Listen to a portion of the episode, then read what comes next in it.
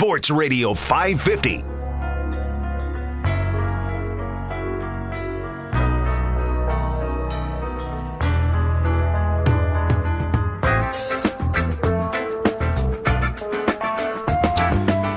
All right, we are officially at the halfway mark of Sports Talk Saturday. Welcome back, Nick Erie, Corey Griswold. We just had Mike Tanier. If you missed any of uh, any of our interview, you can head to WGR550.com. On demand audio, it'll be up there shortly. But joining me now on the Webster Hotline, my next guest of the day is the NFL staff writer over at SI Now. And uh, Matt Verderame joins us on the Webster Hotline. Matt, good to talk to you, my friend. Uh, I think it's the first time we've chatted since uh, since the big move for you. Congratulations, man. Thank you, thank you. I, I hope uh, I hope we're not going to talk any hockey, but we could talk the Knicks. We could talk about Oh. that. That's actually not a bad thing for the first time in 20 years. We could for sure talk about the Knicks. I know you being a Jersey fan, it's not been a. Um, It's not been good. it has not been a good start. But you know, listen, it's the playoffs. Uh, it's their. It's their. Listen, uh, everyone here in Buffalo kept talking about how the Jersey's the young this young team, and the Sabres were too, right? And we, you and I talked a little bit about uh, uh, texted back and forth about hockey, but like.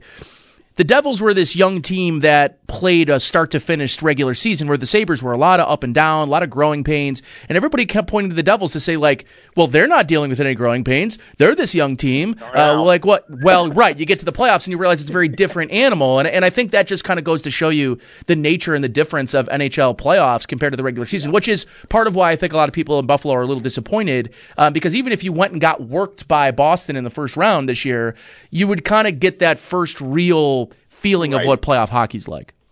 Yeah, I mean, that all being said, as a Devils fan, I think we're all going to get together and file a class action lawsuit against the team uh, after the way they played the first games. I got to tell you, I'm a, Lindy Ruff. I know he's got a lot of fans in Buffalo. He's been very good this year. Not shrouding himself in glory in this series. It has been, uh, it's been rough to say the least. That said, the Knicks won by 20 last night. They so did. one of my teams is uh, showing up. That's right. And um, you know, after game two, it was kind of like, uh, but then you realize again, they they stole one in Cleveland, and that's kind of like part of your job to do in a in a playoff series where you start the series on the road for the first two games, steal a game. Whatever happens in game two, you got game one, and now they find themselves ahead in the series.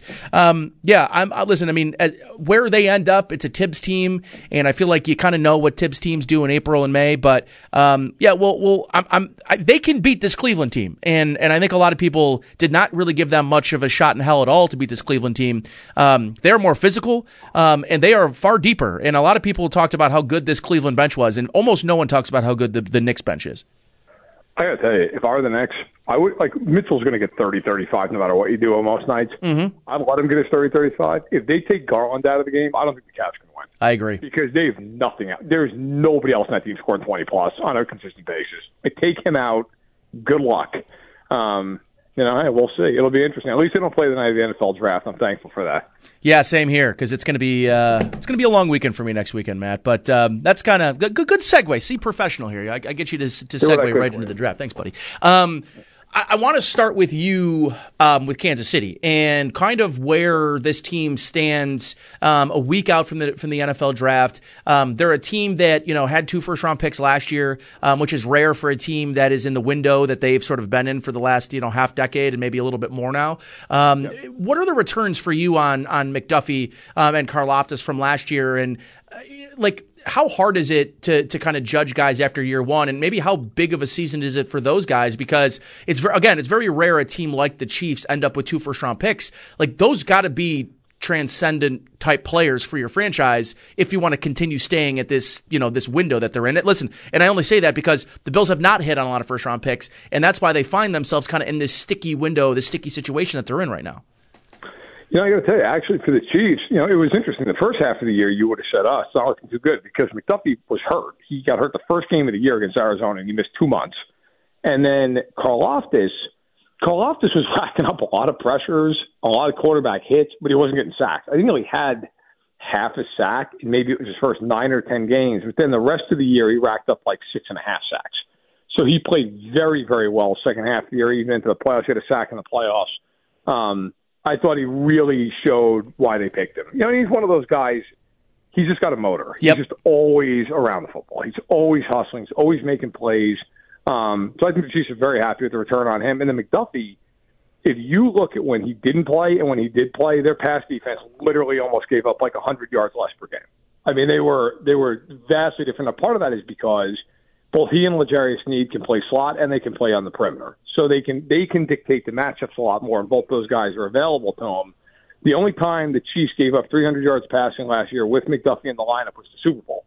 Um, so I think they, they really feel good about their class. I mean, they got two other corners in that class too, Jaylen Watson and Joshua Williams, who are fourth and seventh round picks, who really played well for them. Obviously, they got Isaiah Pacheco in the seventh round.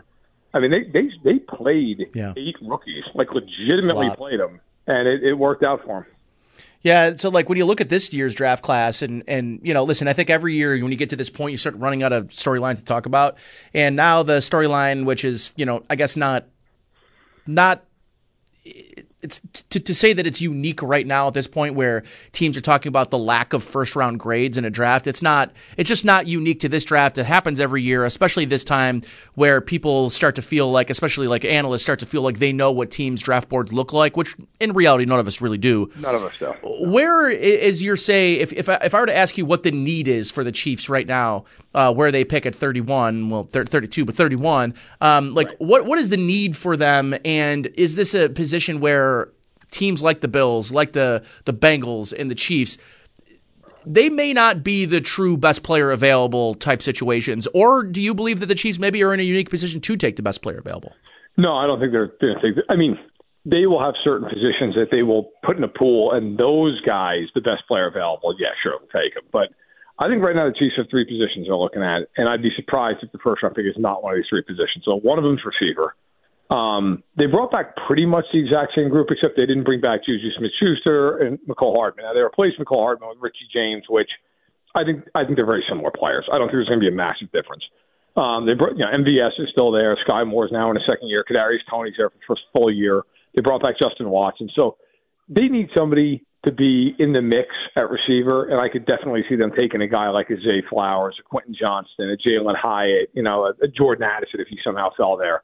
Um, I think the other spot is tackle. Now they they replaced Orlando Brown with Jawaan Taylor, and the plan right now is to put him at left tackle. But Brett Veach talked a couple days ago to the media and said, "Look, we'll, we'll play him either left or right. He's fine with either either side." So it gives the Chiefs some flexibility in this draft. And I think if one of those big tackles were to fall to the Chiefs, I actually think that would be the pick. I think if, if that happens, then I think you might see them go that route. The third one would be edge rusher across from Karlaftis. They, they've released Frank Clark, who's still out on the market. Um, I think you know they they, they still have not re-signed Carlos Dunlap, which is possible, but who knows? So they need another edge rusher. I think those are their three needs, and I, I would expect them to attack that that trio pretty aggressively the first three four picks they have. Matt Verderame here of Sports Illustrated joining me on the Webster Hotline. Um, where else do you fall? Like I, I we, Mike and I were talking about uh, the Houston Texans and, and whether or not they would really punt on taking a quarterback in this draft. Did, like how do you, in in good faith, sell a, uh, like a fan base that when you have you know Davis Mills as your starting quarterback, that you have the number two pick and the chance to get one of the top two quarterbacks in this draft, and you decide to punt because you were all in on Bryce Young, and then your quarterback threw a hail mary pass, and you won a you won a, a, meaningless football game in the last game of the year to put yourself in a position not to draft number one, and you didn't pivot, you didn't really do anything to think that anyone would move ahead of you, and now you're in this position where you're not going to get the guy you want.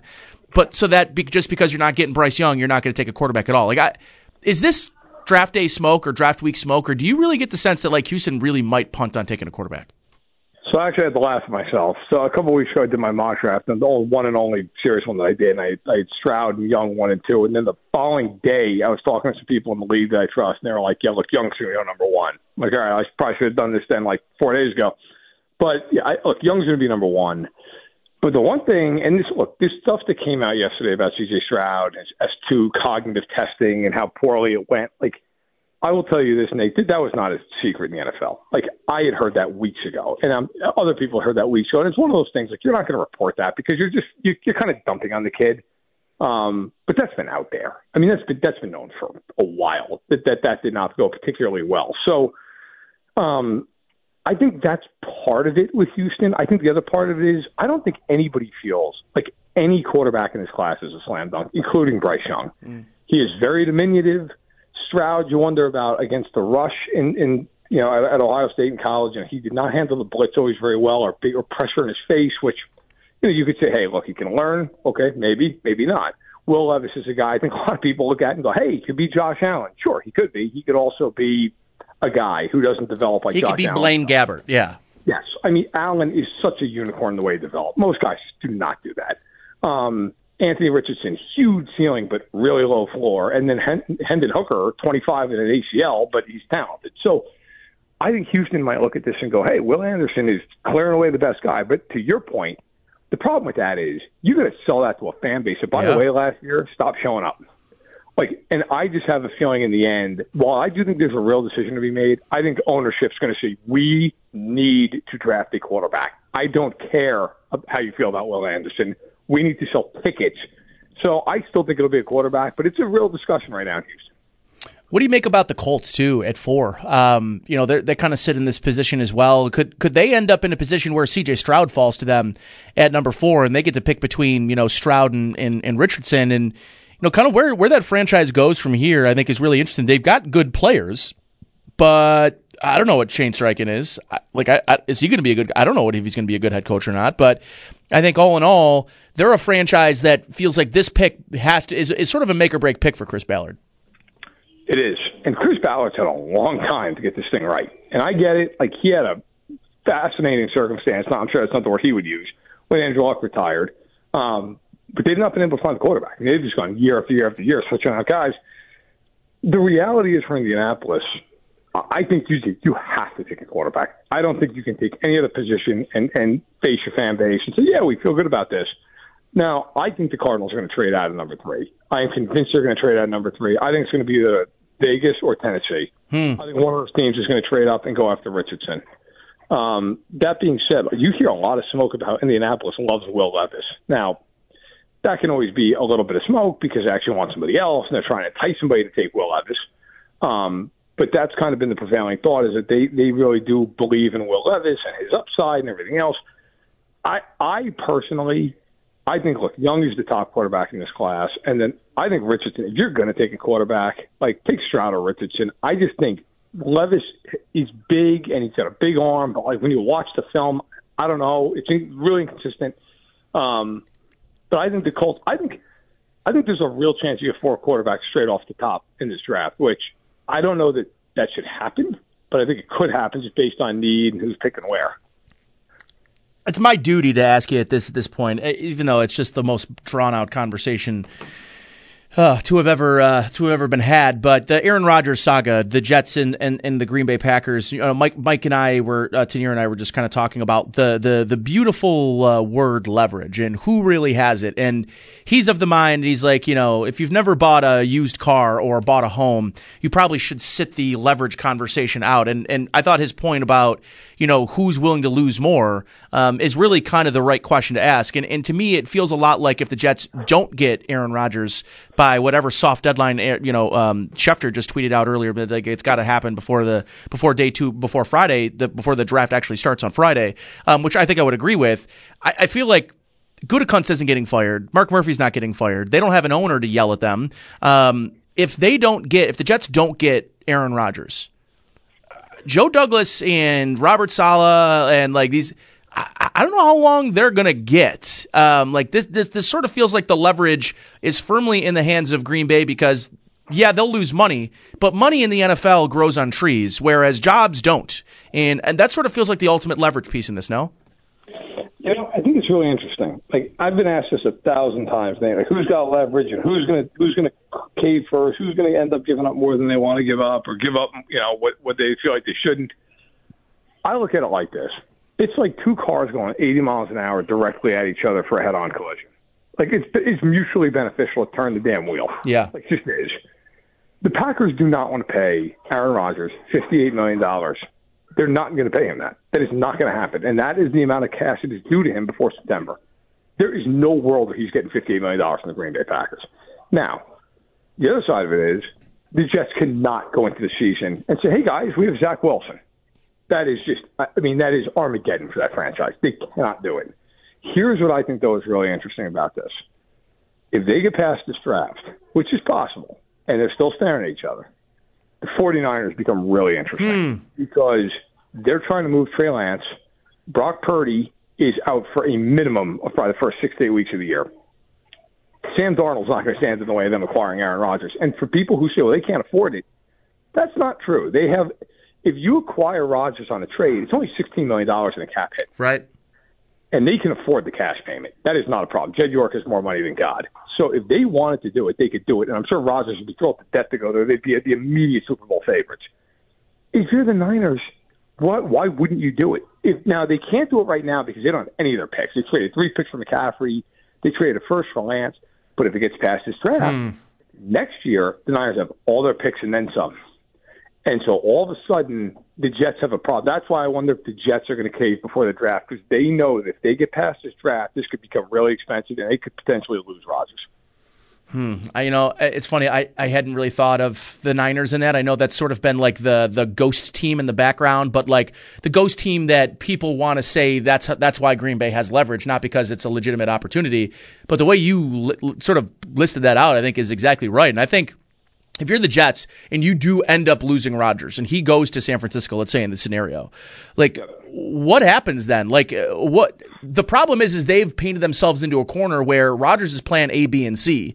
And I think anytime you do that, you've sort of already lost, right? Like you like you've sort of lost if your plans A, B, and C are a 41 year old or however old Aaron Rodgers is, who right, who like eight weeks ago went on the Pat McAfee show and said he was basically 90% retired, which is probably the main reason the Jets feel they don't want to give up a first round pick or a second or multiple seconds because this guy was on, you know, Pat McAfee talking about he was in a darkness retreat and was 90% ready to retire. And now he's all of a sudden like, yeah, you know what? I'll play for you guys. Sure. Yeah, I, look, I just look at this Rodgers thing too, and and I don't know if I'm in the minority. Maybe I am, maybe I'm not. But I look at this and just say, let's say the Jets go out and they get Aaron Rodgers. Okay, are they the best team in the AFC East? No, I don't think they are. No. Are they are they a legitimate team that you would look at and say, I think they will be in the divisional weekend? No, probably no, not. Not for me, they're not. I think Kansas City's better, Cincinnati's better, Buffalo's better. I think Jacksonville might be better. You could make an argument Miami's better. I mean, Miami for all the, now. Now the, the Tua thing is the whole the yep. whole shebang in Miami, but Vic Fangio's a great coordinator. They will be better defensively. So, you know, you look at these teams. I'll tell you to answer the other part of this. Like, if the Jets miss out on him, I got to tell you, and I don't know if they do it, I'd call up Lamar Jackson and say, "Fine, what do you want?" Yeah, because I just I and, and I don't even know that that's the, the answer that you need, but like you you just you cannot come out of all this and turn it over to Zach Wilson. You just can't. It almost what else you have to do, Matt. It almost feels like, and and frankly, like, and I asked Mike that too. Is it, it sort of feels like we're getting closer and closer to a a, resolution, especially with the Jalen Hurts contract. That's a good fail safe to say, okay, you know, let's just get this done. Let's let's do it in the in the vein and in, the template of the Jalen Hurts contract, and then everyone feels like they won at least a little bit, right? Uh, where I feel like what ends up happening is the musical chair stops at someone like Ryan Tannehill, which would just be such a monumental failure on the half of the Jets that it would be hard to overcome that. They they would have to get to the second round of the playoffs and lose in a heartbreaking way for I think everybody to keep their jobs. Look, I'm from that area of the country. They will unmercifully boo that team over yeah. and over. I mean, that is, this isn't Arizona where it's like, oh, it didn't work out. Okay, that's fine. Let's all go out and you know and, and, and ride motorbikes through the desert. Nobody really cares. Like they're going to care in in in East Rutherford. They're going to care, especially if the Giants are going out and putting together another playoff yeah. season. Like it's going to matter. And I think when you start to look at this, if you're the Jets I think they, your wording was, I think, right on. Like you paint themselves into a corner here with all this stuff. Like, and the, to me, the other part of this is too. Even if they go and they get Rodgers, what did you fix all this for? One year? I mean, it's not like this mm-hmm. guy who's 29 years old and you're going to have for a decade. I mean, you you didn't have one year where you might be decent, and then you're right back here. You're right back here with what? With Zach Wilson? Yep. I, mean, I just don't know. And Rodgers is supposed to fix Zach Wilson while he's there. Yeah, that's not happening. like you're going to tell me, Aaron? Well, first of all, have have fun with that quarterback room with those two guys. Yeah, right. blast. But I just I look at that and I just say, there's no there's no upside long term. I mean, if you're the Jets, I think basically they're sitting there going, you know what? Let's get Rodgers for one year. Let's win some games, make the playoffs, be a team that is viable in January but to me, that's more of just like to kind of satiate the fan base. That's loser mentality. It is, but the Jets haven't been to a Super Bowl since 1968, and I think are basically like, look, man, whatever. At this point, we need to make the playoffs, and we have the. I mean, right now in the four major sports, they have the longest playoff drought, the longest. Now that the Kings are in the playoffs in the NBA, so at some point you got to win some games. But I just I look at the Jets and say, what are you solving? You're solving this for a year, and maybe not even really solving it for a year because if he goes there and he's not committed or he's not that good, then what? You're the third place team in the division, and you might not even make the playoffs. What a, what an interesting saga that's going to be over the next couple of I mean you know like day uh, weeks here I think we're we yeah. hopefully should hear a re- resolution one way or another Matt before I let you go uh, head to the ground ear to the ground Kyler Murray where Arizona's might be might have the number one pick next year where is that franchise with him I got to tell you my thought on this is he's going to miss at least half the year with his ACL yep they are atrocious they are in my opinion they are the worst team in the NFL they have a young head coach, a first time head coach. They've got first time coordinator. I mean, they're doing what Denver did last year. All these first time guys, in all these positions. And you look at Murray and you look at him and say, what? He's going to come back and maybe play the back half of the season. Have you looked at their schedule? Yeah, they're going to be like one and nine, one and eight when he comes back. My guess, Nate, he, I don't think he's going to play a game. I don't think. I don't even think there's a point. If you're the Cardinals, I would tell him, you know, Kyle, you get you get well, you get right you sit out, we'll go two and fifteen. And if they get the number one pick in the draft next year, you got Caleb Williams, who is generational coming out of USC, yep. and Drake Maye, who a lot of people think is not too far behind them at a, at a UNC. I think the Cardinals are going to take a quarterback next year if they're in that position, and I think they will move off of Murray. They'll just they'll eat some of the cap for a year or two, and they can do it because they're going to have a quarterback yep. on a rookie deal. But I, I think there's a real chance Kyler Murray does not play another game for the Cardinals. Yeah, I, I really think that's that's in play. I, I think so too. I, I was interested in your take on that. All right, buddy. I appreciate you. Thanks for the extended time, all the insight. As always, congrats again on the big move for you. Uh, looking forward to you doing great things over there, SI, and uh, and with the draft coming up and everything like that, man. So I appreciate all, all the time. No problem. Anytime, man.